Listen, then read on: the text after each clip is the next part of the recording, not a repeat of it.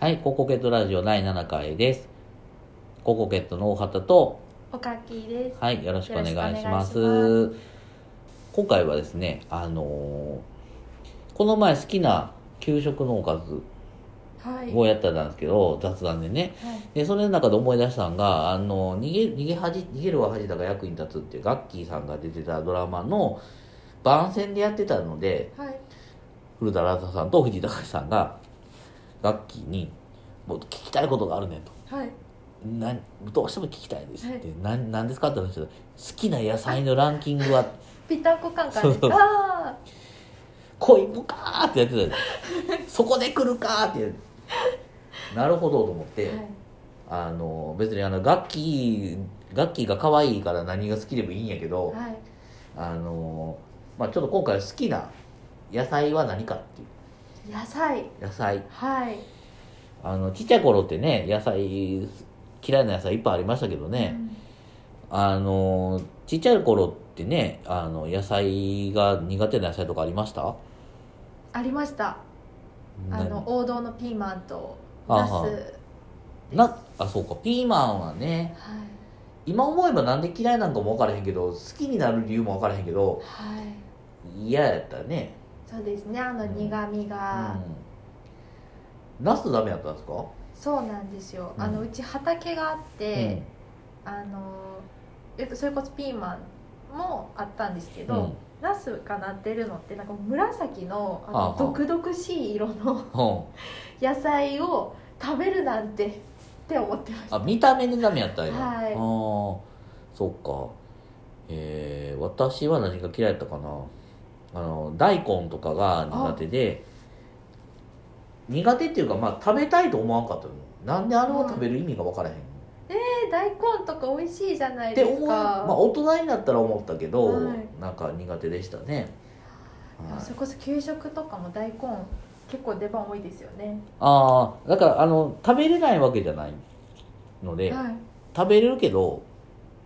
自発的には食べない あまり意味が、だからだから人参嫌いとかピーマン嫌いとかグリーンピース嫌いとかっていうことじゃないけど、はい、はあじゃあそこまで嫌いっていう野菜はなかったんでい、すなかったと思います。ただ食べたいっていう野菜もなかったけど。あ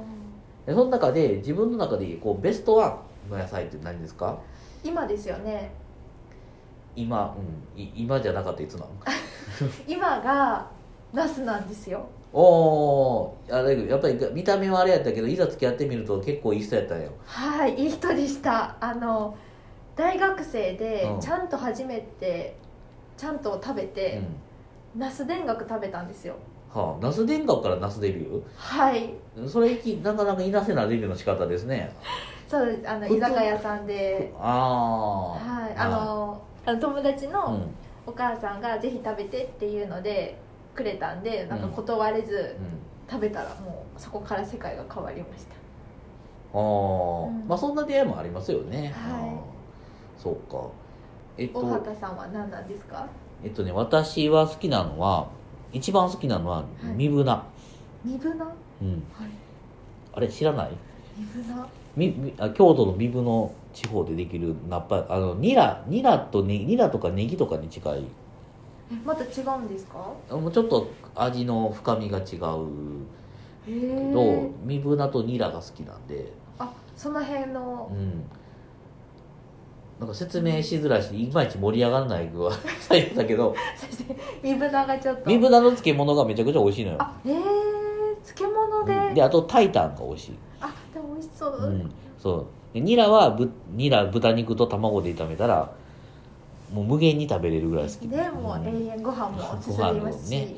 はい、なんかただ話をしてたらお腹空いてきましたけど。はい。っていうねまあねまあ大人になって野菜のね好きな野菜を話ができるぐらい野菜が食べれるなってよかったですけどね。はい。小さい頃はねあんまり本当にね野菜なの意味が分かんなかったですけどね。ね。はい、ということで今回の話題は何かっていうと、まあ、ちょっとつながるんですけど苦手なことは頑張らないからできないのか。うんという話です。はい。要するになんかあのーなんていうかなあのー運動が嫌いな子とか運動が苦手な子って運動しないじゃないですか。でも運動し運動したら運動できるようになるのになんで頑張らへんのかとかそれとか勉強が苦手な子とかもそうやし走るのが苦手、まあ、運動と同じやけど走るのが苦手な子、まあ、勉強の中でも例えば計算が苦手な子、でそれからまあいろんな苦手がありますね。手先が不器用とかあのー何でも集中して勉強できないとか、ね、そういうのって頑張らないからできないのかっていう話なんですけどまあもちろんねやらへんかったらできないんですよね。であのーやったらできることもすごくあることは多いんですね。例えばよくその私たちの世界の中で言うのは字が汚いとか字がうまく書けないっていう方がいらっしゃいますよね。これ私も字がめちゃくちゃ汚いんで、あの、気持ちはよくわかるし、あの、うちの子字が汚いんです。どうしたらいいんですかって言われた時にちょっと胸がズキッとするんです。だけど、まあ、しれっとは喋りますけどう、んあのそういう子たちっていうのは確かにあの私たちの専門の世界では一種の発達的なところに課題がある方で、えー脳の機能障害的なところがあるいわゆる発達障害のとところがあるのであの本人にとっては苦手なんですぐには治らないですよとかあの本人のせいではないんで書くこと以外の代替手段例えばメモ音声でメモを取るとか写真を撮るとか使いましょうねっていう話をしちゃうんですけどもその前に本人に合った努力が必要なんじゃないかなと思うんですよね。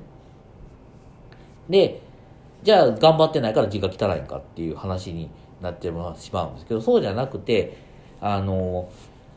苦手なことをできない子たちの心理ってどんな心理かっていうともう見たくもないし考えたくもないし触れたくもないんですよね。だから字が汚いからといってじゃあこんな風にやったら字が綺麗になるから頑張りなさいって言われたってもう自分の字が汚いイメージがついてるからあえてそれを改善したいとはなかなか思えない。で逆にまあ改善したくてしたくて仕方ないんやけど何かないんですかっていうぐらいの気持ちの人がいたらそれはあのいろんな方法を伝授してあげて自分で頑張れって言えるんですけどそんな子っていうのはまあごく一部でそういう子たちに対してはすごくどんだけもいろんなアイデアをやっぱり出してあげなあかんしそれは専門家の人の仕事やと思うしで保護者の方があんたの努力が足りひんからやっただけで終わらせ学校の先生もそうですけどそれだけで終わらせてしまうのは絶対もったいないと思うんだけどそんな気持ちすらもなくなってしまってる子たちが人がたくさんいるわけですよ。例えば運動が苦手な人もそうですよね。運動が苦手じゃあ運動が苦手だったらもう歩くとこから始めたらとかせめてゲームでやりながらどうとかって言われてももう動かすの嫌やからもうそこで散々嫌な気持ちしてきてるからもうやらへん。ってなってるんですね。だからそういう子たちには頑張る頑張れ頑張れとか頑張らないからできないんや言われてももういいんですよ。もう俺できひんからいいもん。私できひんからいいもん。どうせ汚いし。字汚いし。あのいつかパソコン使うからいいねんとかね。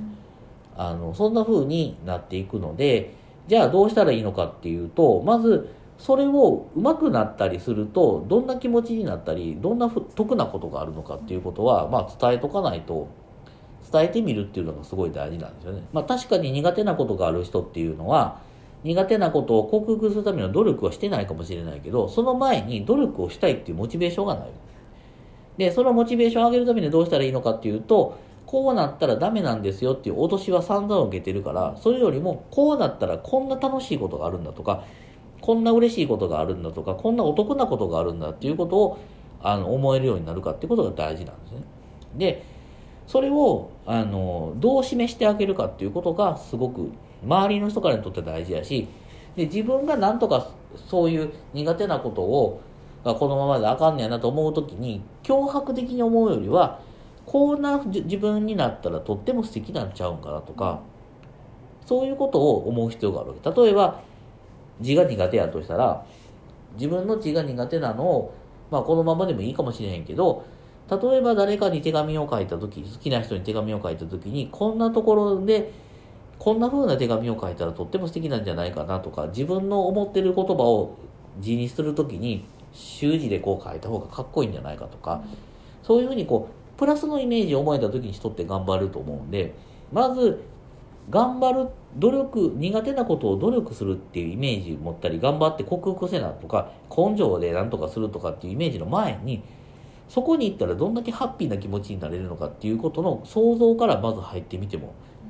いいんじゃないかなと思うんですね。でそれができひんやったらあのそれができている人たちの話を聞いてどんな気持ちになってるのかなとかねまずそこの気持ちのほぐしからまず始めてみることが大事じゃないかなと思います。まあ、まとめると苦手なことが頑張れないのは本人のせいかもしれんし努力してないかもしれないけどまずその前に気持ちで自分を上げていくってことが大事じゃないかなと思います。はい、ということで今回はこれで終わりにします。はい、ありがとうございましありがたとう。ございました